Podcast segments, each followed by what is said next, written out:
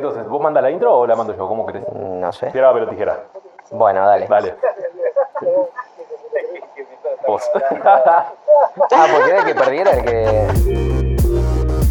¿Qué tal? Bienvenidos a Casero Podcast, una edición más, episodio número 8. Estamos acá con Nildo, estamos también con Eka, que la tenemos desde Colonia, tomando una cerveza. Envidia profunda en este preciso instante. Nildo, ¿cómo te va? ¿Todo bien? Estamos extasiados con la imagen que tenemos de, de Eka porque y un poco de envidia también. ¿no? Sí, no, no, yo sí. Yo, ¿Cómo? por mi parte, sí. Mira, y muestra la cerveza todavía en la cámara. No, es, es tremendo, es tremendo esto. ¿Qué, ¿Qué birra estás tomando? Empezando por ahí. Bueno, estoy tomando una deliciosa IPA de Maltic. Maltic es una, una cerveza y una cervecería de acá de Colonia del Sacramento, que para mí es una de las mejores cervezas de Es como tu segunda de casa ahí. Es una cosa de locos y de verdad que hace una IPA hermosa, súper clásica y tipo perfecta. Cada vez que tomo una le digo a Martín, ¿alguna vez te dijeron que haces buena birra? y siempre me responde tipo, bueno, alguna vez. le- Siempre le digo tipo, ¿sabes qué? Deberías dedicarte a hacer cerveza.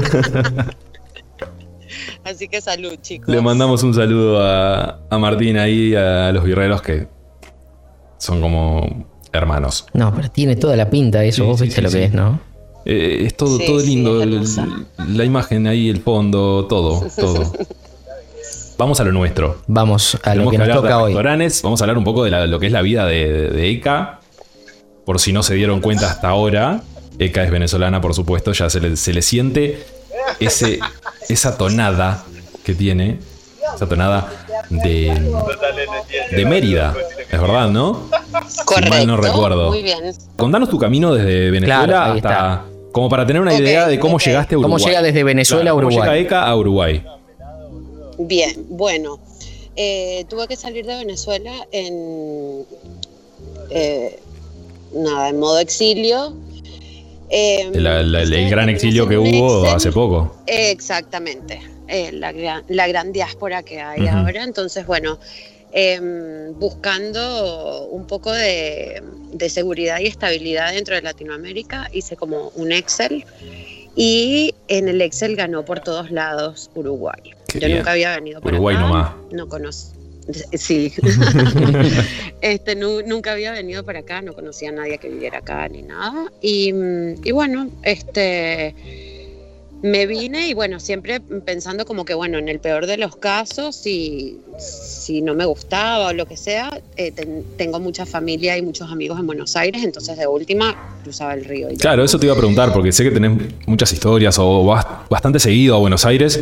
Entonces dije, capaz que viene toda la, la vuelta, la pegó por ahí, metió algo de Chile, metió, no sé, bajó todo por, tal vez pasando por Buenos Aires y eso, No, y después no, vino acá. vi- Vine, no, vine directamente a, a Uruguay porque, bueno, como les digo, o sea, en el Excel ganaba todo, Claro. eh, desde situación política, económica, Social, estabilidad social, eh, estabilidad política, eh, desastres naturales, pare de contar, por todos lados ganaba. Qué buena época el Uruguay, entonces, 2014. ¿Viste? Sí, sí, la verdad que sí, realmente. Eh, y nada, fue como eso. Dije, bueno, modo prueba y ensayo, vamos a ver qué tal. Y de última, pues eh, me cruzaba el río y bueno, no llegué nunca a cruzar realmente, o sea, el modo de mudarme. Claro. Sí he ido mucho. Sí a visitar, este, sí a ver turista. amigos, turistas, recorridas gastronómicas, que las he visto en historias y sé. Qué envidia me da cada vez que Eka se va a comer por todos lados, porque no sé cómo hace, no sé cómo hace para comer tanto, pero el mismo día pasa por 6, 7 restaurantes y se clava acá cada almuerzo, que es Sí, impresionante. sí, es, cosa impresionante. Lo, lo que pasa es que tra- trato de aprovechar el tiempo. Entonces, pues, si tengo muy poco tiempo para ir a un lugar, eh, aprovecho y como sea, meto todos los lugares donde quiero ir a conocer. Trato de andar con muchos amigos, así podemos pedir y pedir y entre todos, bueno, un bocadito, un bocadito y vamos al próximo lugar. No, Y- es, es hermoso, hay que y- hacer una recorrida de esas con Eka. Cualquiera que quiera ir a hacer algo de eso, hay, hay que llamarte a vos y decir vos, recorrido Recorrida. gastronómico, claro, ¿me entendés? Pero paganza, o sea, ningún, ningún gratis. Vamos todos los pibes, No, ¿eh? no, claro. Claro, porque si no... eso es lo que mm, hacemos, hacemos vacas y a, a darle y bueno, siempre planifico como una recorrida que sea como por lugares, por zonas, de manera de que den los tiempos también. Qué divino. Es más, lo he hecho también con, con amigas que tipo solo nos hemos ido a Buenos Aires un día a probar ocho cafeterías. Ocho. Eso fue la locura más grande. Por Este, no te das cuenta y bueno, cuando terminas de tomar todo ese café, a ver quién, quién te agarra y cómo haces para volver a, a poner los pies sobre la tierra. ¿Quién duerme después, no? Queda- quedas así, quedas así. Eh, ya de por sí, eh, Eka es, es muy eléctrica. Tiene muchísima energía. Sí. Imagínatela con todo ese café arriba. Diez veces peor. Salta por No, las no la- paredes, todo Buenos Aires cosa. a pie, todo Buenos Aires a pie, dale, dale. y después dos días sin dormir. Y más o menos. Sí. Vale la pena igual. Sí, sí. Yo me reanoto. No, yo soy amante de las cafeterías, así que ahí me anotaría sin dudas. Lo que sea salir, yo me anoto. no importa. No importa dónde. Sí, tal cual. Y más con Tal esto que estamos Más de- pasando. Claro. Eso iba a decir Claro. yo también. Hay unas ganas de salir. Con todo esto que estamos viendo. Correcto. Ahí está. Ahora sí. Y bueno, nada, eso. Entonces, nada, llegué a Uruguay, llegué primero a Montevideo. Eh, estuve como siete meses en Montevideo. Estuve probando en Montevideo y en eso dije, coño, por ahí estaría bueno conocer un poquito más por las afueras. Se venía el verano. Estuve eh, por Punta del Este eh, repartiendo currículos, pero ¿qué pasa? En aquel entonces, claro, yo no tenía, eh, viste que eh, en tu currículo tienes que tener como eh, contactos. Sí, generalmente tenés que tener alguna referencia. Referencias, claro. Alguien que pueda hablar de referencias vos. laborales. O sea, te llaman a esa persona, le dicen, ¿cómo es fulana de tal? Eh, o cómo es Correcto. trabajando. Que me parece horrible. Sí, a mí también me parece Entonces, ¿qué bastante horrible. Pero, pero bueno, es parte del sistema. Entonces, Sí, sí, ¿qué obvio. pasa? Al, al yo no, no tener eh, referencias laborales, lo que me ofrecían siempre era empezar como asistente de cocina, lo cual yo realmente no tenía problema. El tema es que un sueldo de un asistente de cocina eh, es bastante... Es bastante bajo. Sí. ¿Cómo lo...? Sí, gracias. Sí. No quería decir Sí, nada, pero ese- esa es la- No, pero es la- es la realidad. Pero la realidad es bastante cruel porque no te da ni siquiera para, para bancarte un- ni dos semanas. Menos estando en Montevideo. son sueldos bastante pobres para un trabajo físico y mental bastante grande que tienes que meter, ¿no? Entonces, eh, me salieron muchas propuestas como, bueno, si quieres arranca de asistente de cocina mientras que te conocemos, lo cual es lógico, pero la verdad Pero es que igual. no me funcionaba. Entonces, de repente un día me llamaron, me dicen, no, que no sé qué, para gerente de un spa. Eh, yo digo, ya va, pero yo no metí ningún, ningún cur- currículo Claro, para no- esto. no tengo nada que ver. una- fue- Correcto, entonces resulta, acontece que yo mientras que estuve en Montevideo estuve, estuve trabajando en el Dazzler de Punta Carretas y mi jefa, eh, a ella la llamaron para ofrecerle un trabajo, ella dijo que no, le pidieron que diera las referencias de alguien y dio la referencia mía y no me avisó. Oh. Entonces resulta que era por eso, ta, me empezaron a, a entrevistar, buenísimo, no sé qué, y de repente me dicen, eso fue por Skype, de hecho creo que fue la última Justo. vez. La última vez que lo usaste. Por de Skype. Estoy reviviendo muertos entonces con Skype. exacto, exacto. Entonces me dicen, bueno, eh, podemos hacer la, la próxima reunión, la próxima entrevista en vivo. Y les digo, sí, claro. Entonces me dicen, bueno, es en Colonia. Y yo, ah, buenísimo. Yo jurando que era en la calle Colonia. Ah, no, no. De No, no, claro, pensando que era ahí nomás cerca y cuando miras, cuando viste, Nada que ver. Exactamente. Y Tenías que meter cuando meto en Google Maps, 200 para ver, kilómetros. Resulta que ajá, eran 180 kilómetros. Le empiezo a preguntar a mis compañeros de, de trabajo, bueno, ¿y Colonia? ¿Qué es esto? No, es un pueblito en el interior. Ah, bueno, buenísimo. Ah, bien, te lo definieron Ah, horrible. la- la- Montevideo es así, lo ¿eh? Igual. horrible. Para con el interior, Montevideo. No, pero para lo que es Colonia, que con, con lo lindo Pero- que es Colonia, con lo hermoso que es, con todo lo que tiene, que te digan que es un pueblito del interior, vos te- se te baja la moral al piso. No, pero igual creo que fue hasta mejor porque, claro, cuando yo vine para la entrevista realmente venía sin expectativas de nada. Claro, y vos decías, es un pueblito del interior, pensaste en algo pequeño, con poca gente. Correcto. De hecho, llovió todo el camino en el bondi y cuando llegué me habían mandado un taxi que me fuera a buscar para llevarme al, al Al hotel lugar. donde era y resulta que me busca el taxi y de repente vamos por, por las calles estas de, de Montevideo, de Colonia, este, de adoquines y digo, ¿dónde estamos? Y de repente llegamos a la Rambla, un atardecer, un arco iris, y fue como, ¡Ah! Te enamoraste ¿dónde ahí. estoy? ¿Qué es esto? Venirme a vivir para acá, ya. y, y bueno, me fue buenísimo en la entrevista y así fue como llegué a Colonia.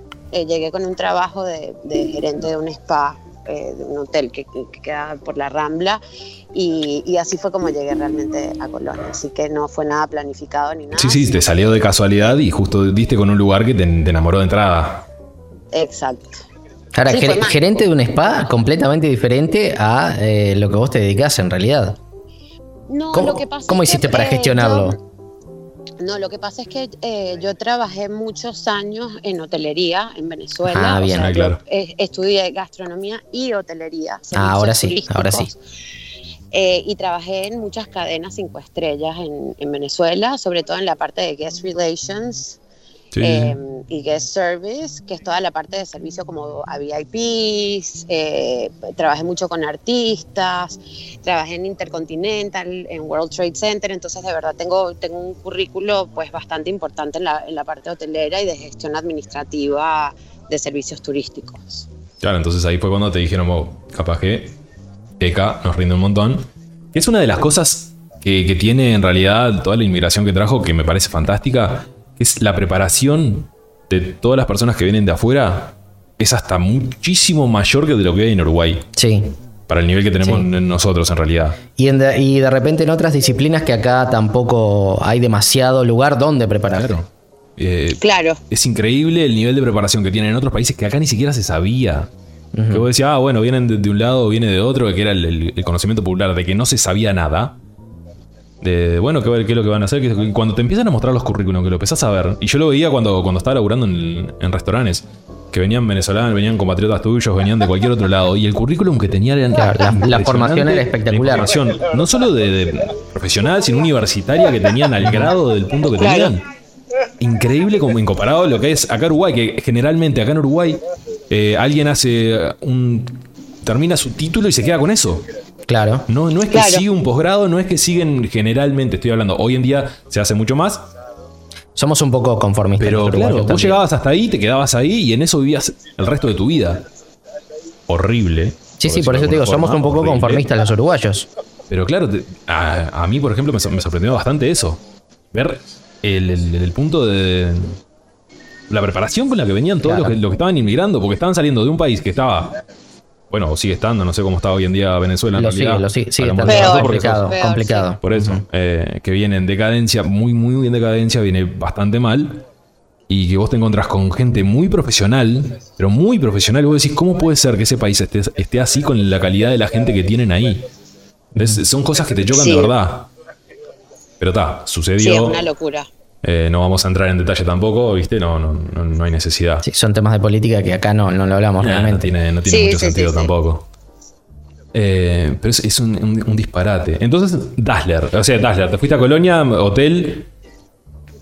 ¿Y cuándo, cuándo surge la idea de, de abrir Miss Fusion? Porque se llamaba así. Bueno, la, la cuestión fue así, eh, como bien tú lo dijiste hace un rato, o sea, lo, lo que a mí me gusta hacer en, en- en mi tiempo libre, lo que siempre me ha gustado es, bueno, comer Comer. y tomar y probar y salir y hacer. Entonces, ¿Se podría Nada, decir Eka Sibarita? ¿Podría ser una gran Sibarita? eh, podría ser foodie, gourmand, no sé, hay tantos adjetivos hoy en duda. día como para... Capaz para más eso. foodie es que- que sibarita. ¿no? Pero sí, porque sibarita sería ya como... Eh, sí, Claro. muy No, no va Sergio. Puglia. Vos sabés que iba a decirle el mismo personaje. Iba a nombrar el mismo personaje. No sé, no sé, pero eh, para mí, sí, por ahí, gourmand. Podría ser por eh, ahí. que es alguien que, que goza de, Del- de comer, gourmet, de vivir de lo gourmet, de- de- de tomar, explorar. sí. De explorar, correcto, eso me parece muy interesante. Y em, nada, lo que, lo que me llamaba mucho la atención es que en un lugar tan lindo, tan turístico como lo era en el 2014, Ujú. porque el 2014 estaba re en auge eh, Colonia. Sí. Estaba muy bien económicamente, eh, la movida turística se movía impresionantemente. Es que creo que llamaban- Colonia y. Perdón que te, te corte, pero Colonia y Punta del Este son como los dos centros turísticos del Uruguay Claro. entero. Claro, claro. Lo que pasa es que eh, en Colonia yo sí he visto, a través de los años, he visto que ha, o sea, he visto como el declive de, eh, de la cantidad de turismo que ha habido, que en cambio Claro. en Punta, en líneas generales, se mantiene bastante bien, además que es muy estacional, ¿no? En cambio acá en Colonia hab- había como un... O sea, no, el- el verano, por ejemplo, nunca era explotado, sino más bien por ahí ahora semana de turismo, ¿viste? Sí, sí. carnavales, semana de turismo, y eh, duraba mucho más tiempo. Y además en líneas generales, pues con tantos barcos que llegaban y tanta cosa, o sea, siempre hay una afluencia, hay un movimiento, ¿no? Y en el 2014 era impresionante. Y lo que pasa que Realmente desde Argentina a. Colonia es el primer puerto que tienen más cerca, entonces muchísimo sí. el turismo argentino que, que, viene hasta sea, ahí. Con- convengamos que dentro de la misma Buenos Aires, en hora pico, no puedes desplazarte de una punta a otra. En cambio, estás en Buenos Aires y en una hora estás acá en Colonia, que es una cosa que no existe, o sea, está buenísimo. Entonces, eh, nada, lo que, lo que me llamó mucho la atención es que no había ningún lugar, bueno, aparte de esto, de que es tan turístico, tal, no sé qué, y después, hablando e investigando, enterarme de que era la zona quesera, de chacinados, de dulces, toda esta tradición de los, de los colonienses, esta tradición eh, tana, suiza. eh, Sí, esa mezcla de, de culturas de, de- de- inmigración que tiene Colonia propio. Y, y todos los oficios que trajeron esos inmigrantes, que es súper interesante en la zona, me llamaba mucho la atención que no hubiese un lugar donde pudieses probar todas esas cosas. En aquel momento había un lugar eh, que se llamaba El Buen Suspiro, donde podías com- comer unas lindas tablas probando que- Algunos quesos, queso y claro. algunos chacinados y algún dulcito. y Pero nada más. Solo, solo, solo tenían las tablas y una buena, eh, una buena variedad de vinos. Pero me llamaba mucho la atención que no pudieses comer realmente comida con productos locales. Entonces, buscando, buscando, comí en todos lados, salí a todos lados, busqué por todos lados y dije, coño, estaría buenísimo que hubiese un lugar donde puedas comer productos locales. Y al no haberlo, pues decidí hacerlo yo. Y de ahí es de donde salió. Y de ahí es como sale- mi fusión colonia. Claro, una oportunidad vio en una falta de, de- de algo. No, vio ahí la oportunidad del Exacto. negocio, ¿no? Hay que tener también la, la, La visión. chispa, la visión No, la de visión. decir vos, esto que es todo lo que contaste recién, cómo, cómo te diste cuenta de todo lo que hay ahí, que es- estuvo durante todo ese tiempo y nadie... A nadie se le ocurrió animó antes. a hacer algo, ponerlo todo en un solo lugar. Tal cual, tal cual. Y bueno, era algo que para mí faltaba. O sea, yo decía, coño, a mí me gustaría yo ir a un lugar así. Y me puse a preguntar y averiguar, y a todo el mundo le gustaría ir a un lugar así, o sea, de los turistas con los que hablaba, ¿no? Porque justamente, pues yo estando en el spa, pues aprovechaba, tienes mucho contacto con, con el público como tal, Hiciste como un pequeño estudio de mercado. Si te pones a pensar, Correcto, y, correcto, exactamente. Entonces, bueno, fue como, hey, falta esto. Entonces, bueno, mientras que estaba en el spa, aproveché de tomarme como seis meses de recorrerme todo el departamento, ir probando queso, Ir al, al- chacinados, al hueso de los lugares para conocer qué es lo que vos querés tener en, en ese lugar. Correcto, todas las colonias, Carmelo, eh, todo, y después de que un productor me diera el nombre del otro y del otro, y ir a visitar las, las fábricas, las queserías, eh, ir conociendo familias que me, me conectaban con otras familias, y bueno, la verdad fue un proceso súper lindo. Y, y además que eh, los mismos productores me decían, no puedo creer, nunca ha habido nadie que nos dé bola. La mayoría de las cosas o las mandamos para Montevideo o las exportamos. Y eso no pasa solo en Colonia. Colonia. Claro, no pasa solo en Colonia, pasa en todo el Uruguay, pasa en todos los departamentos. A mí me pasaba acá en La Valleja cuando volví. O sea, después de que me fui a, a Montevideo, que estudié, que empecé a laburar, que esto, gastronomía, que esto, que lo otro, empecé a recorrer. Volví, cuando, cuando vuelvo a La Valleja, me empiezo a contactar con todo el mundo. Verdulero, fruta, quesero, gente que hace dulce leche, gente que hace vino, que hacen aceites de oliva, acá en La Valleja. Que hay Eso, unos mercados sí. increíbles. Y la gente me decía, vos, eh, no- tenemos que ir o a un supermercado o a algún lugar porque no, lo que vos decís no nos dan pelota. Exacto. Y e- eso me llamaba mucho la atención. Me decían, no puedo creer que alguien por fin nos dé bola, no puedo creer. Y yo decía, wow, no puede ser. O sea, fue, fue un- una experiencia surreal y muy linda, muy emocional. Sí. Muy emocional porque vas, vas haciendo como, Y sentís muchísimo apoyo de a donde vos vas. sí, Que, que eso es importantísimo. emocionales. O sea, es con gente que todavía hoy en día hablo porque de hecho Obvio. debo decir que la mayoría de estos lugares con los que yo trabajaba, un 85 o 90% de los lugares con los que yo trabajaba están cerrados hoy en día. Y no fue cuando COVID. Sí, sí, fue Eh, antes. a lo largo de estos años se ha ido cerrando porque casi todas son pymes. Y Claro. eh, que Ujú. si quinta generación, séptima generación, tercera Claro. generación, que iba como... Y, y todos esos lugares de a poco fueron cerrando y cerrando. Este, pero me quedaron esos, esos nexos y esos contactos súper lindos todavía. Y que deben pero seguir bueno, haciendo sus productos seguramente en su casa por su cuenta, tal vez en menor, menor pero los hacen producción. para ellos. Claro, Los hacen para ellos porque ya hoy en día no, no, no pueden. No pueden, es rentable claro. o ya no pueden tener la fábrica por ciertas normativas. O sea, es todo un tema bastante complicado. Eh, y bien doloroso también verlo, ¿no? Eh, pero, sí. pero bueno, ver emprendimientos de 7, 5, 7 generaciones que, que- del cual vos fuiste parte en algún, en algún proceso, ver cómo van cerrando, ver, lo que sucede cae, en esa cierra. familia, sí. es, es muy, Sí. es muy jodido. Choca muchísimo. Sí, obviamente, se- Sí. o, o por lo menos casi seguro, la desaceleración del turismo seguramente contribuyó mucho a que esos negocios fueran terminando Correcto. por cerrar. Correcto, eso entre otras cosas, pero Sí, sí, obvio, eso obvio. Fue, fue un marcador bastante importante. eh, y bueno, la verdad es, es- nada, bueno, es un cuento como bastante emocional porque eso, ¿no? Eh, trabajando tanto tiempo con esta gente, a, a la larga te, te- te vas convirtiendo, convirtiendo como medio familia. Y sos ¿sabes? parte, O sos sea, parte de, de ellos. O sea, son ellos Claro. empiezan a ser más, más amigos que, que conocidos o que, que gente que- trabaja contigo. Porque también es una comunidad chica dentro de, o sea, el interior del Uruguay, Sí, cada sí. comunidad es muy chica, entonces como que se conocen bastante dentro de lo que de los que se manejan en el mismo rubro.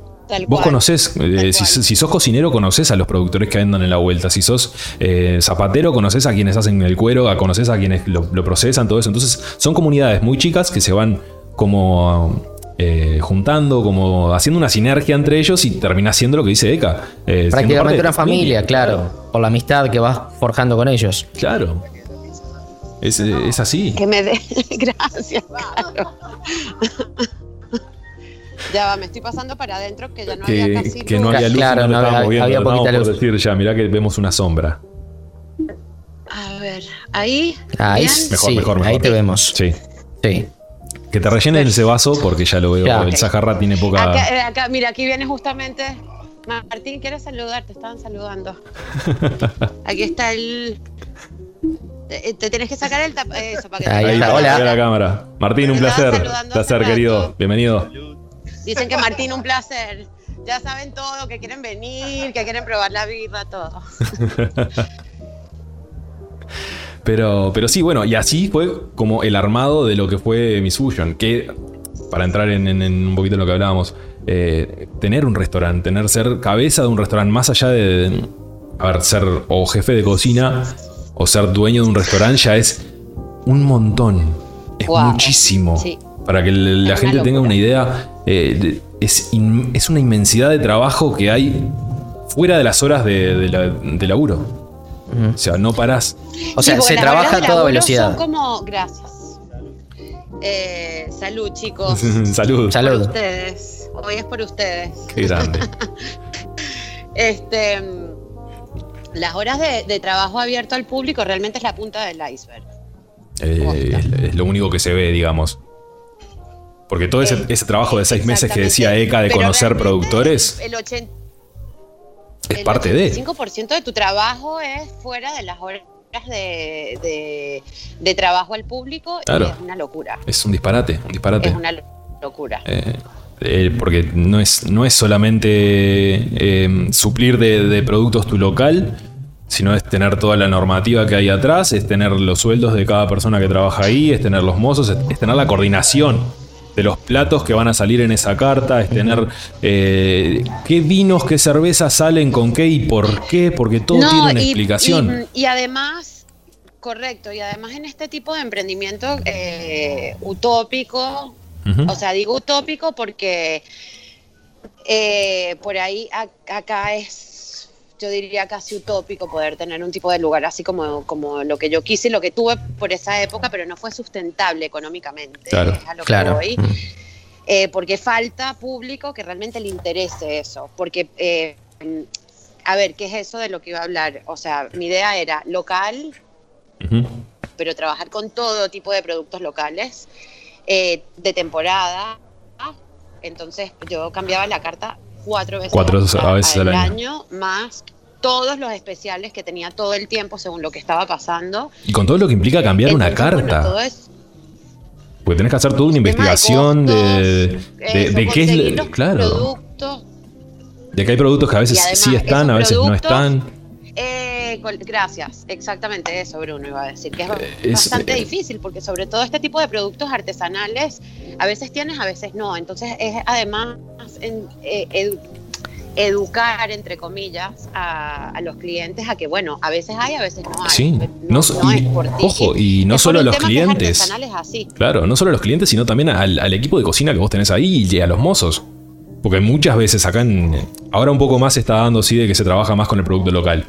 Pero hace unos años, cuando Eka llegó, nadie tenía una idea de nada. Lo único, el único lugar donde veías un producto local era una feria o, o- y una feria. Ah. Y nada más. punto. Mm. Y ni siquiera se sabía que era un producto local. o, eh, la gente iba a la feria porque encontraba verdura. No era que no se ponía a explorar. No hay esa exploración de que hay hoy en día. De que te dicen vos, en, en- en- a las 8. en verano tenemos tal o cual, o cual producto, en otoño tenemos cual o tal producto. Eso no se, no se hace. No se hace, jamás se hizo y se está explorando Sí. recién ahora. Es muy nuevo. Sí, ahora, ahora ves de Sí. repente más emprendimiento local con más cosas hechas en, en Que van a lo, lugares. que van a lo orgánico, justamente. Tratan que de ir. Un poco el, el boom también que hubo hace, hace poquito. Entonces, como que la gente. la- Pero es algo que de repente en cocineros- 2015 no- todavía no se veía. No, o se cerca. veía mínimamente. Ni cerca. No, no. Tal vez habría algún lugarcito, No, pero muy escondido. Claro, es- eso, eso lleva mucho trabajo de hormiguita atrás. Como tú dices, bueno, yo por suerte de la parte de los empleados, eh, la verdad que fui súper agraciada, conseguí eh, unos chicos que, que tenían casi cero eh, experiencia, pero un mundo de ganas y de interés Claro. de aprender y, y se, o sea, lo fui creando, fue como una escuelita y fueron creciendo. Los hiciste a tu manera. No hubo duda, a eso, no El hubo monstruo que no pudo haber salido de ahí. Ay, Dios mío. Sí, hubo mucho engagement, o sea, mucho. eh, eh, tuve mucho apoyo de parte de ellos. Entonces, realmente, Claro. eh, al principio, con, con la- una que empezó de bachera y después terminó siendo mi asistente de cocina, ella al principio fue la que tuvo como más resistencia, pero igual no, no me cuestionaba. Así hay punto, no, no Sí, sí, sí, no, cuestionaba no que es lo más importante, ¿no? Y después de a poco ella fue aprendiendo y le, empezó, le empezaron a gustar las cosas también. Eh, pero mm, mi mano derecha, tú lo conociste, Nahuel, ¿no? Eh, creo que sí. A Nahuel lo conociste cuando PB. Ah, sí, en OPD, sí, por supuesto. sí, sí, sí, sí, Bueno, sí. Él, él fue el que empezó como mano derecha mía, que al principio era mozo y después fue barman y después era mozo, barman, cajero, anfitrión. Sí, un Era un una Hace de todo, de todo. un. Anda corriendo para arriba, abajo, va, además, Me viene. ayudaba en la cocina, me ayudaba en todo, entonces, eh, y él me ayudó mucho después a cada uno de los otros chiquitos que íbamos metiendo, que fueran aprendiendo y realmente se creó una sinergia muy linda, entonces por ese lado realmente no tuve mucho problema, es más, eh, creo que la mayoría de los ne- negocios alrededor eh, me llamaban a mí de referencias. Tipo, Claro. necesito un mozo, ¿me puedes mandar a alguien? Porque yo tenía muchos eh, extras o que los tenía solo los fines de semana. Tenías muchísimo contacto como- y entonces siempre te llamaban para por uno, por otro, porque esto que lo otro, y tenían como. O sea, armaste un punto de encuentro increíble ahí dentro de Colonia. Sí, Y una de las Sí, cosas sí, que decía Eka muy que, bueno. que es muy difícil también es dar a conocer tu, tu forma de cocinar. Para, para que ese equipo te entienda y puedan, puedan cocinar cuando vos no estés inclusive. Claro. O sea, para que no se pierda esa esencia Correcto. que vos querés mostrar dentro de tu restaurante, dentro Está, de pero tu ahí cocina. las ganas de repente son fundamental, que ya decía Sí, sí, justamente que había gente con muchas ganas. Sí. Las ganas es algo Eh, fundamental. ti- Tienes, tienes toda la razón. Es eso justamente porque, eh, como dice Nildo, eh, si, si tienes en, en el equipo gente que tiene el ego muy grande, ni bien te volteas, van a decir, no, ¿sabes qué? Yo hago esto mejor y lo hacen a su manera. Claro. Y ahí es cuando empiezas a tener las discrepancias internas y que no, no, no mantienes una... Una línea. una estabilidad o una constancia, porque el, el ego de esa persona va a decir, no, yo lo hago mejor, entonces se, se- se va el gato y los ratones hacen fiesta. Y- Y, en este caso, por suerte, eh, yo no tuve que lidiar con eso o luchar con eso. O Tuviste la no suerte de conseguir- que yo claro. decía, no puedo más, no, no iba por ahí. Tuviste, Y- tuviste suerte de conseguir era- cocineros jóvenes, dentro de todo, que el joven es el que es, es más maleable, el que tiene más ganas de hacer algo. Eh, ya va, Entonces- es más, Nildo, ni, si- ni siquiera eran cocineros. Ni siquiera cocineros, claro. Se foguean, O sea, se foguearon no ahí. tenían na- no tenían nada que ver con, con la gastronomía, de hecho. Y les empezó a gustar, los empezó a enamorar y vieron todo, todo eso. Y, y ahí es cuando empezás a crecer. El equipo. Igual que qué bueno eso, ¿no? Porque cuando alguien de repente no, no viene de ese palo, pero tiene ganas de aprender, a lo mejor más adelante lo ves en algún lugar de, ¿no? En, en- en algún trabajo de prestigio o algo, justamente con eso, con esas bases que, que le sentó ese primer trabajito en el que todavía no sabían nada. Y qué orgullo, ¿no? Qué orgullo para uno. No, por que- supuesto. Que, que esa persona No, sigue, impresionante, impresionante. Sigue, sigue los pasos de, de que vos trataste de inculcarle en algún momento y, y ver que va creciendo a su manera es, es- es un disparate. Es un disparate. Qué, qué maravilla. Sí, es muy lindo eso, es muy lindo. Este, pero como lo que decía acá también, el, el revenue de lo que, que tiene un restaurante es bajísimo. Por eso es que también se trabaja muchísimo dentro de un restaurante. Vos un restaurante promedio. Acá en Uruguay tenés entre un 2 y un 5% de ganancia. Sacando Sí. todo lo que es el costo fijo de lo que vos ganás en el día, el 2% recién es lo que te puede llegar a quedar para vos. Es una locura, es una locura. O sea que se gana muy poquito con ese negocio Eh, en realidad. Sí, la gente a veces piensa que O vos sea, digo, el margen que hay es muy poquito. Que vos puedes tener, a veces piensa la gente que, que dice, vos, usted tiene un restaurante, a esto, que lo otro. No. O sea, que tengas un restaurante no quiere decir que la estés pasando bien. La puedes estar pasando muy mal. No, ni ahí. Más, ¿Qué te iba a decir? Claro. Más bien, creo que lo más probable es que vaya por ahí porque realmente, eh, sobre todo para los pequeños eh, restaurantes y, y acá en Colonia, que es un lugar turístico, que los, los alquileres son muy, pero muy, muy, pero muy caros. Entonces, entre los alquileres y los, y los gastos fijos... eh, es insostenible a veces. Sí, sí, sí, sí, sí. Es eso fue lo que me, terminó pasando a mí. Claro. O sea, es completamente insostenible y la verdad es que estaría bueno que hubiese un apoyo a, a los, los peque- las pequeñas empresas o pequeños restaurantes. El rubro gastronómico eh, en general, que no está explorado, que, re- que quiere crecer, pero no tenés los medios, no tenés ningún tipo de, de ayuda, no tenés nada que vos digas, vos, puedo hacerlo, puedo tratar de hacerlo, a ver, a ver si sucede, y si me va mal, tal vez no me vaya tan mal, si tuviera algún tipo de ayuda, que no la estamos teniendo. Hay muchísima gente acá en, acá en La Valleja, acá en Minas, cuando yo me vine, que empecé a me empezó a conocer gente, que esto, que lo otro, que me dicen, vos, tenés que abrirte algo, ¿cuándo te vas a abrir algo? Que esto, que lo otro. Le digo, no es No. el momento todavía. Es lo que le digo a todo el mundo, no es el momento porque es, in- es insostenible y menos acá en un público donde ni siquiera sale a comer. La Valleja, ni, la Valleja ni siquiera sale a comer. razón, además, muy bien que mantengas tu punto, porque ¿qué pasa? Eh, si lo intentas y no te va bien, que es lo más probable, porque igual en líneas generales, o sea, en el mundo, eh, por lo general tienes dos años como para recién pagar todo Sí. y a partir del segundo año, o sea, si sobrevives al segundo año, creo que es nada, nada más como el 20% de los restaurantes que sobreviven al segundo año, que es cuando realmente se supone que Que- tendrías que empezar a, a ganar algo. Como, como, como, ¿Y qué eh, pasa? Si no solventar esa inversión que hiciste te Ah, lleva por lo menos dos años Dos de años. trabajo. Es un montón. Sí. Montón y realmente qué pasa si no lo sostienes y no llegas a pasar, eh, no, no llegas a estar en ese 20%, realmente después el golpe emocional es bastante rudo, es bastante difícil pararte de ahí. O sea, yo sobreviví los dos años, pero fue, eh, no llegué al tercero igualmente porque qué pasa. No, o sea, yo sobreviví, sobreviví al segundo año, pero económicamente no, yo seguía metiéndole plata al, al restaurante. Y no le estabas realmente sacando ganancia. de vida. Sí, sí, no le estaba sacando ganancias, no le estaba sacando ganancias. Sobreviví porque seguía teniendo algo de ahorros y le seguía metiendo plata. Pero, de hecho, por eso fue que cerré. Cuando llegó el, el verano de 2017-2018, que fue un verano de mierda, me disculpan el francés. Tranquila. Adelante, no pasa de nada. mierda acá. Eh, lo sobreviví, pero por lo general los veranos me daba para ahorrar algo de plata con lo que iba a pagar las deudas del invierno. Claro. Así iba. Y en el verano de 2017-2018 no, no tuve nada de ahorro, no hubo nada. Sí, sí, Entonces, eh, cuando totalmente a llegó- huevo. Eh, semana de turismo de ese año y todavía no, he- no había hecho plata, dije o cierro ya o, o quedo hiperenterrada por el resto de mi vida.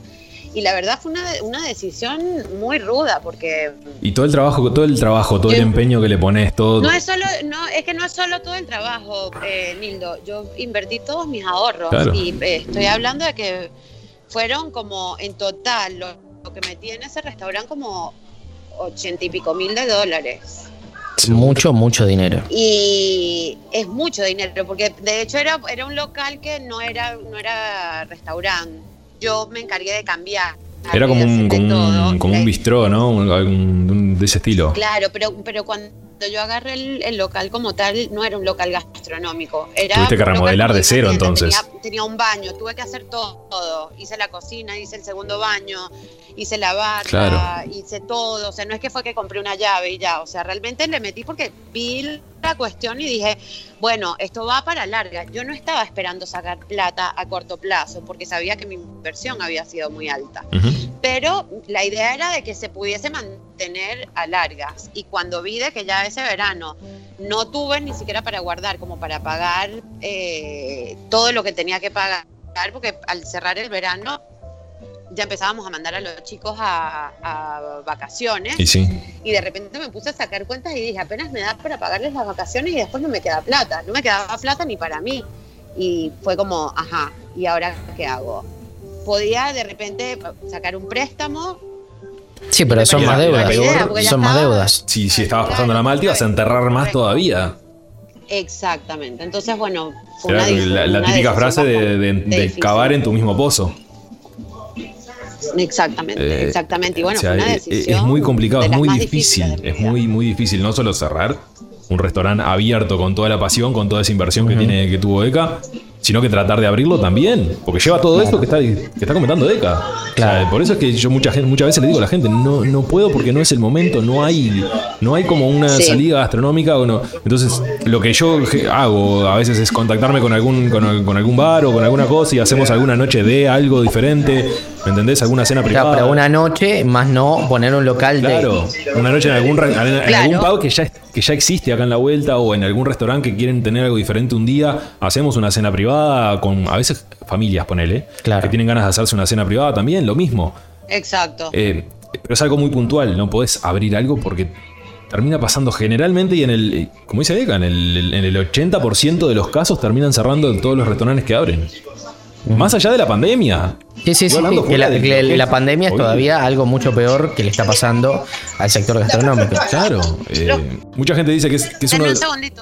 Sí, obvio, Sí, tranqui, sí, tranqui. seguimos conversando entre Eh, nosotros. Mucha gente dice que, que- que es muy, muy difícil de, de sostener eh, cualquier, cualquier emprendimiento, cualquier todo.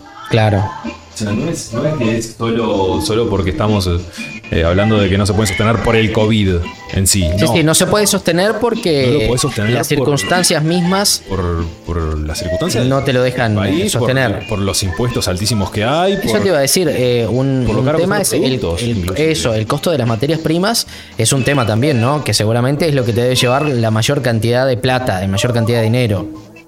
Eh, es muchísimo, muchísimo. Y no solo en productos, sino tenés, tenés toda la vajilla, tenés, bueno, si tenés que hacer reformas como la que hizo Bueno, si tenés empleados, obviamente tenés que... tenés que pagar sueldo. Con todos los empleados. Sí, lo de los empleados es una locura. Lo de los empleados es impresionante realmente.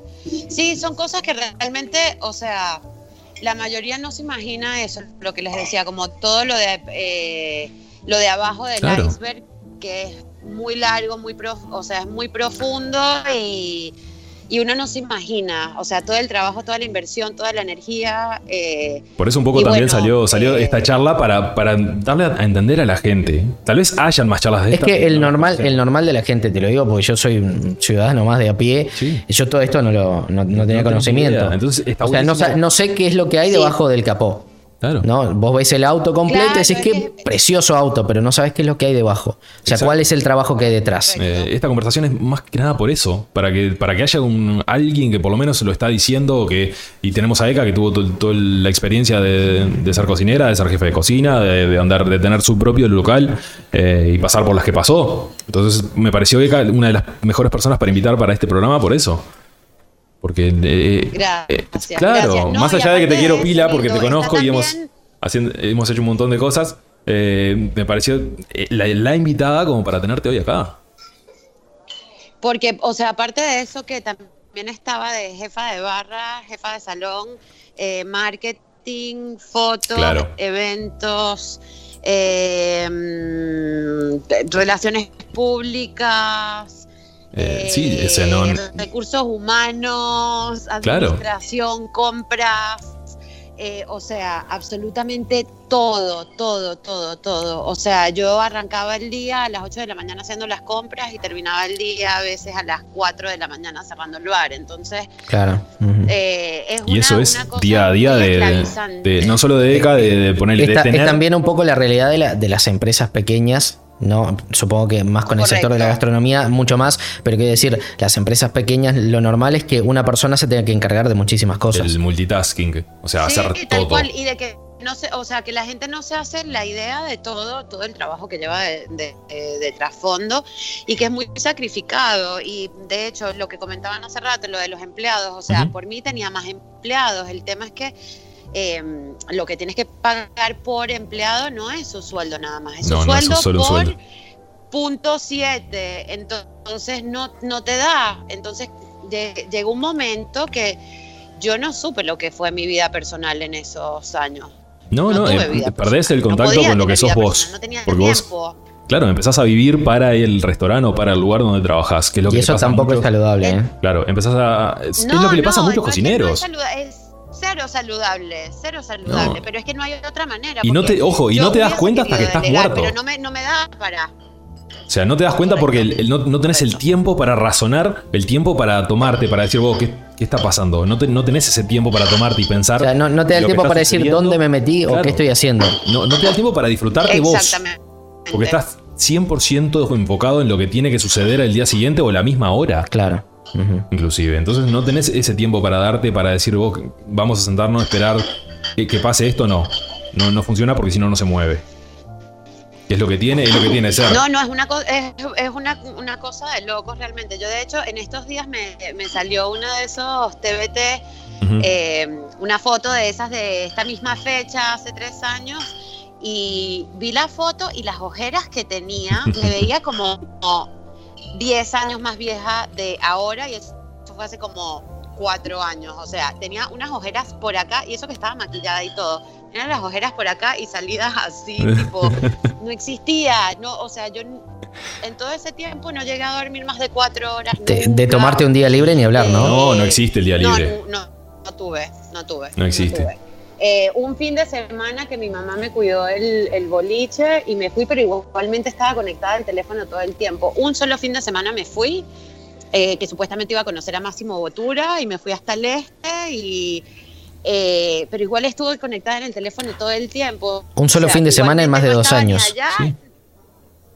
En tres años y pico. Tres años y Sí. pico. No, no, o sea, las vacaciones para el que es, para el que es cocinero, o el que es jefe de cocina, o el que tiene un restaurante, son imposibles. ¿Por qué? Si vos sos cocinero Sí. de línea, si sos ayudante de cocina, termina, termina, por ejemplo, cuando te toca tu licencia, te vas a hacer temporada. Claro. Que es cuando más plata haces, eh, haces más plata en esos dos meses de Claro. temporada que en el año. Entonces, si sos cocinero no parás. Si sos jefe de cocina, menos, porque tenés. Cuando está toda la licencia, vos tenés que hacer todo lo que es reforma, todo lo que es reformar todo, el- tu, todo tu restaurante. Y si Claro. sos encargado de la cocina, tenés si que estar con. si eres- Y si eres jefe Imposible. ejecutivo no paras en ningún momento porque vas a estar cambiando la carta y si eres el dueño del lugar estás tratando de buscar plata, o sea, y cuando eres, cuando eres de un lugar pequeño que eres todos esos roles a la vez, imagínate. Es un, es un rubro hecho, muy poco valorado eh, para lo que, Bruno, para lo que yo- es. Yo creo, correcto, yo creo que de hecho esta, esta charla pudiésemos hacer un volumen 2 y todo. Cuando quieras, porque, cuando quieras, eh, hacemos. eh, Sin duda. Creo, creo que no, hemos- hablando justamente de las puntas del iceberg, creo que apenas estamos rozando la punta del iceberg y ya estamos con el tiempo ahí. Ahora, es un Este, laburo que te tiene que gustar sí o sí, si no, no lo haces. Sí, es vocación, totalmente. Ah, no, más vale. Totalmente porque no lo aguantás. Total. Es como el médico ahora con, con esta temporada de, de COVID que está 24-7, el cocinero Correcto. es igual. Pero ahí estás Exacto. 24-7 todo el tiempo porque la gente come todos los días. Claro. No es que, no eh, parás, hay- es un claro, no parar. Entonces eh, es, es impresionante. Me asombra eso, ¿no? Que por más de que tengas la clientela que tengas, lo que te cuesta realmente empezar a que sea rentable, empezar a lograr que sea rentable. Sí, sí, vos tenés dos años fijos Sí, de- es una locura. que es gasto nada más. Es, es un, es un disparate. Y los que nos metemos en esto sabemos que es así. O sea, ya sabemos que es así y sabemos que vamos a enfrentarlo, pero hasta que no te das contra eso no te das cuenta. en Claro. Eso es lo que yo iba a decir, bien dicho, Nildo, bien dicho, porque tú sabes que es así, Es pero así. igualmente vas como Vas un con. la Sí, luz. vos vas decir, vos sí. Sí, Voy con todas las ganas, dale. Me tiro de cabeza a la pileta y cuando llegaste querés morir. Eh, llegan puntos que vos decís, no, no, no sé qué soy. Claro. No, no tenés Sos un ente y nada más. Eh, y ahí es cuando haces un quiebre y cambia radical tu vida. Que fue una de las cosas que me pasó a mí, por eso abrí este local acá en, en- en Minas, que, que estoy enseñando a cocinar más que nada. Claro. Que, claro, la idea es abrir algo en su, en- en su tiempo, pero cuando se pueda. Cuando haya esa percepción de, de que vos decís, bueno, acá vale la pena tener algo que, que puede estar copado, que puede ser diferente, que puede aportar a la ciudad, como lo que, como lo que tuvo Claro. acá. Ahora, eh, lo, lo que decían un poco ustedes, ¿no? Que complicado todo lo de poder salir adelante con, con un restaurante, la verdad que es, eh, es una locura. Y, y lo que decíamos antes también, ¿no? Es algo que el normal de la gente no se lo imagina. O sea, el que ve un restaurante por fuera dicen, pa, qué lindo este lugar. Y, ni idea. Y no, y además piensan que de repente tenés, eh, no sé, o, que, que tenés plata o que estás haciendo un montón de plata y, y- no es así. O sea, cuesta realmente salir adelante con un emprendimiento como puede ser un restaurante o mismo un local gastronómico, aunque no sea exactamente un restaurante, ¿no? Pero me gusta para, hacerla, para hacer un segundo capítulo. Sí, ella. deberíamos hacer un segundo capítulo porque realmente ha estado muy interesante la charla. Eh. Y lo que decía un poco Eka, eh, recién estamos tocando quizás la parte de arriba de- del iceberg y tenemos mucho más que podríamos tratar, ¿no? Estamos, estamos en vivo en Twitch, por cierto. Quien nos quiera ver, siempre estamos a las 19 horas todos los domingos por acá por Twitch. Grabamos acá. Después esto se distribuye en las diferentes plataformas en formato Eso. audio, en podcast. Lo pueden escuchar cuando quieran y donde quieran. Ciertamente, Para- lo que decíamos, ¿no? Habría que hacer un, un segundo capítulo, un segundo episodio. Restaurantes parte 2.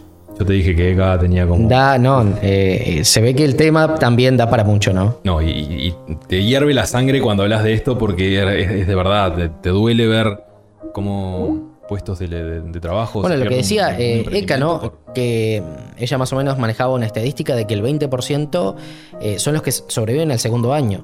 Es decir, seguramente abran un montón de restaurantes y se encuentren con que no pueden sostenerlo en el tiempo y bueno, terminan por, por cerrar. Eh, por supuesto, cerrar una empresa también es algo que te lleva dinero, así que por lo tanto no dejas nunca de gastar, ¿no? No, es impresionante. es Y bueno, impresionante. eh, lo de que te vuelve multitarea porque, claro, una pequeña empresa te lleva muchas cosas a la vez.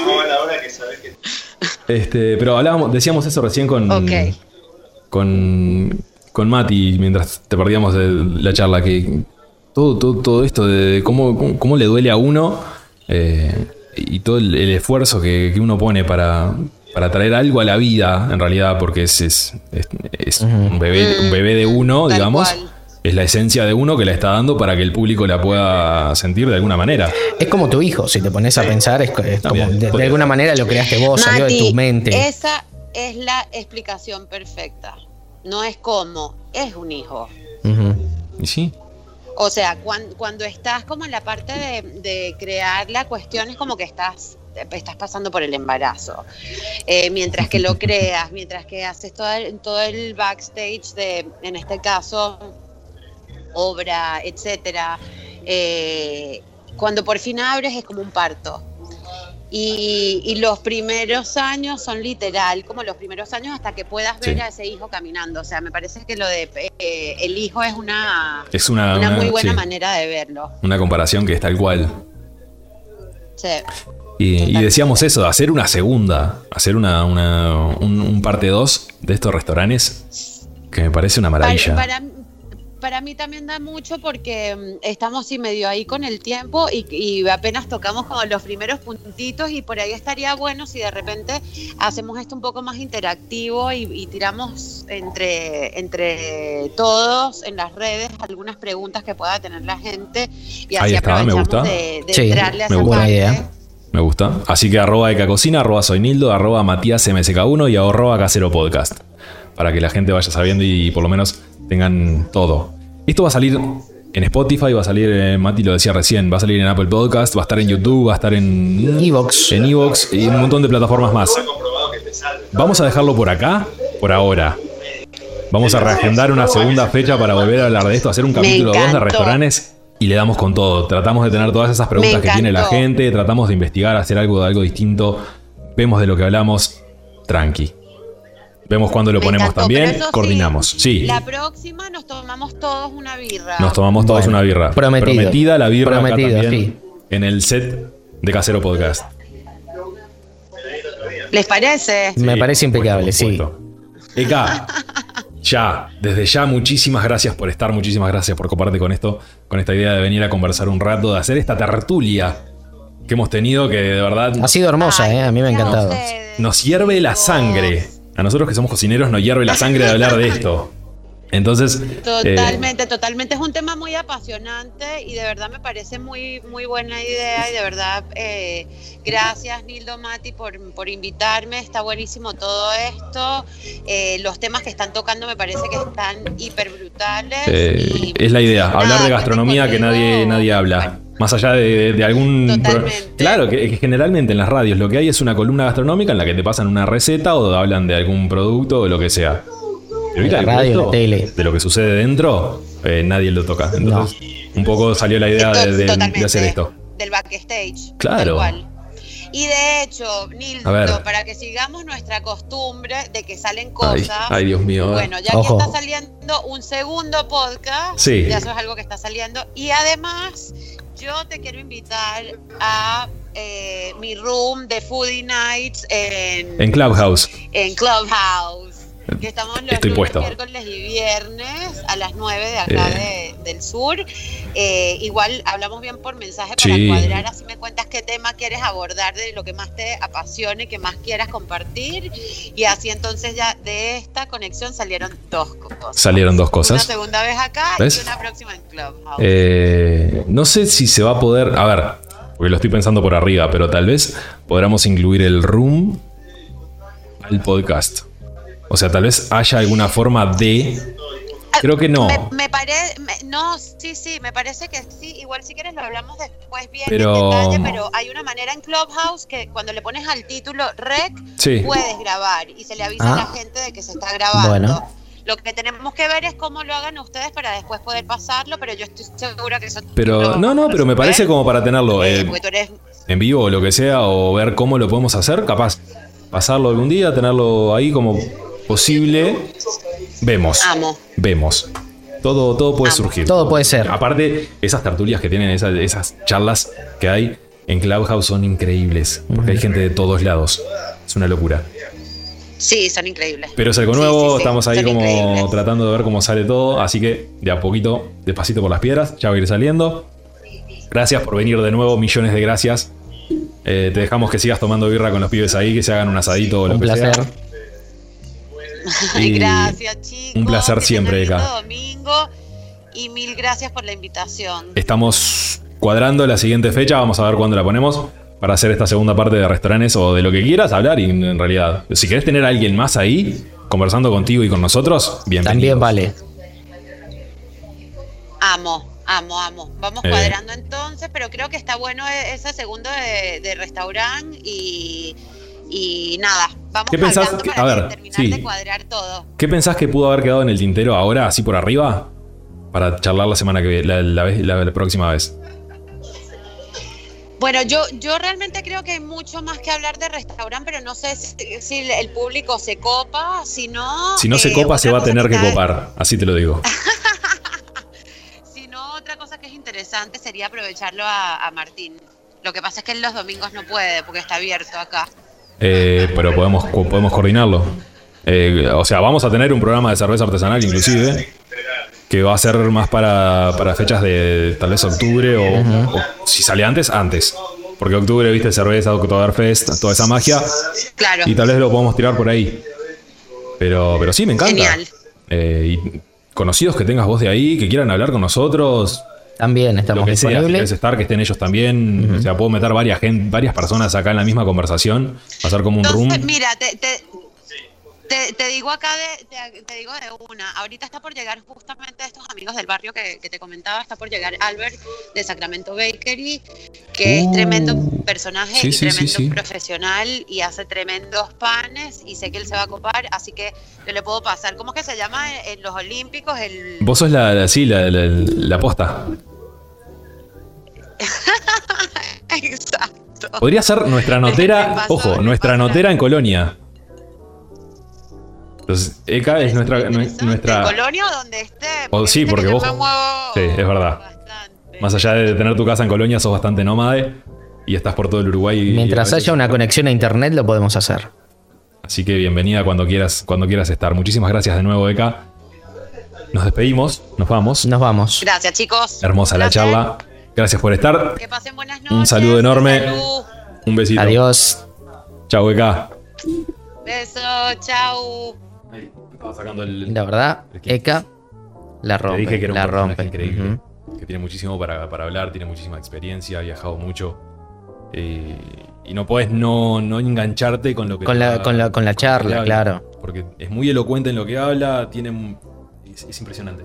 Ujú. Impresionante. Es Una, una amiga. Yo no, tenía el gusto, pero realmente eh, Eh, vi ah. simplemente su, su Instagram un poco para estar preparado para el podcast, por pero claro, pero no, no tenía ni idea de, es- de, de lo rico que es conocer a personas como ella, ¿no? Que, Sí. que tiene un montón de mundo, que ha iniciado su propio negocio más allá de, de lo que pudo haber pasado en, en su momento. Y todo lo que aportan. O sea, todo el.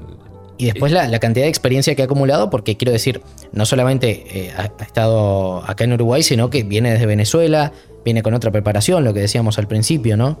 eh, es, es un montón. Un montón. Conocerla es como un. un mon- o sea, es como que te genera mucho conocer, conocer no solo a ECA, sino a, a este intercambio cultural, eh, es lo que más te suma. Y la, la gastronomía es una de las cosas que más eh, te da esa oportunidad. Del intercambio cultural. Sí, porque trabajando de otro, No, y- de- de- en otra profesión tal vez no tenés tanto, pero cuando es cocina, vos desde que entras a cocinar ya lo primero que te enseñan directamente es cocina francesa. Ujú. O sea, ya de entrada empezás a investigar lo que es la cocina europea. No Claro. es que te enseñan lo local, no es que no. Eh, Empezás por la cocina francesa. ya empezás con un intercambio cultural que viene de otros lados, que tenés que probar otros ingredientes, que tenés que probar otra cosa. Entonces, es como un intercambio cultural constante que te, te nutre. Esas cosas te nutren, te nutren un montón. Claro. Pero bueno, hasta acá llegó nuestro amor. Esto fue episodio 8, ¿no? Episodio 8. Episodio 8 de Casero Podcast. Restaurantes. Va a haber un eh, Un restaurante EP. parte 2 más adelante. Vamos a coordinar las fechas, por supuesto. Pero Qué bueno, lindo. esto, esto por ahora ha sido todo con ¿La Casero. pasaste bien? Impecable. Yo la pasé impecable. La verdad. eh, ¿Sabes qué? Esto se lo, lo estaba comentando ya en casa. Eh, me gusta grabar podcast. O sea, Sí. me gusta que llegue el domingo y decir, bueno, a esta tarde me voy a que- grabar el podcast. ¿Viste? Y cargar las cosas en la mochila y venir para acá. Legítimamente te lo digo. Me alegro. Me alegro porque es la idea. La idea es pasarla bien, la idea es, hacer algo más allá de que sea diferente o que sea, no sé, pasarla bien entre nosotros, tener una Claro. conversación que, que sume y tener un buen, un buen rato. Sí, pasar un buen Si nos rato. escucha la gente, eh, perfecto. Si no nos escucha, bueno, que nos vean. No, y ojalá que la, la gente también, si, si nos escucha, que, que pueda eh, recibir lo que nosotros tratamos de transmitir. Que lo justamente. tal vez. eh, Si les gustó, esto de pasar un buen compartan. ra- Ah, por supuesto, si lo, compa- eh, si lo comparten, mucho mejor para nosotros, porque también es una manera en la que llegamos a más gente. Llegar a otro- Aparte, vos vas a quedar bien si lo compartís, porque si le compartís una cosa que te gusta a un amigo, probablemente también le guste. ¿Viste? Por esto de que vos. Siempre pasa. Que, que la Eh, gente como que se, claro. se machea con esos, con esos Con, gustos con gente que tiene gustos parecidos, Y terminas generando una comunidad gigante que es lo que te- queremos tratar de, de por lograr. supuesto. Entonces, un placer este domingo, Matías. Como les dije hoy, arroba soy Nildo, arroba Matías MSK1, arroba Casero Podcast. Síganos en las redes. Síganos. Véanos en Twitch los domingos a las 19 horas.